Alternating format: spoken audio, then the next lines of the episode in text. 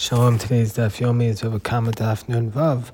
Bava Kamma 56, today's Daf Yomi is dedicated for a Shemira on Am Yisrael for watching and protecting all the captives, the Chayolim, and for Yeshua and Geula for all of Bnei Yisrael. So today's Daf Yomi t- t- touches on something which is very powerful aspect of Talmudic law.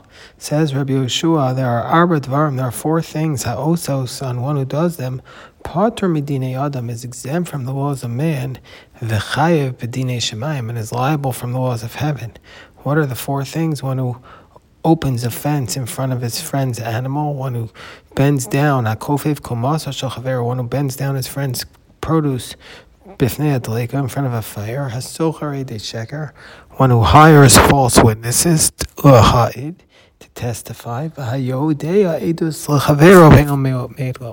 one who knows testimony about his friend but doesn't testify. But we see the fundamental concept is that there is something. The Gemara asks, "Vesu leka," but the, is this is this it? But there's more cases, and the Gemara gives another four examples.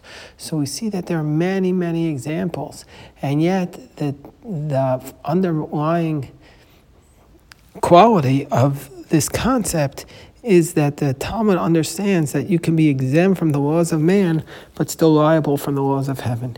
This is something which American law, for example, doesn't discuss. American law doesn't discuss when it lists its code books whether you're exempt from the laws of man but still liable by the laws of heaven.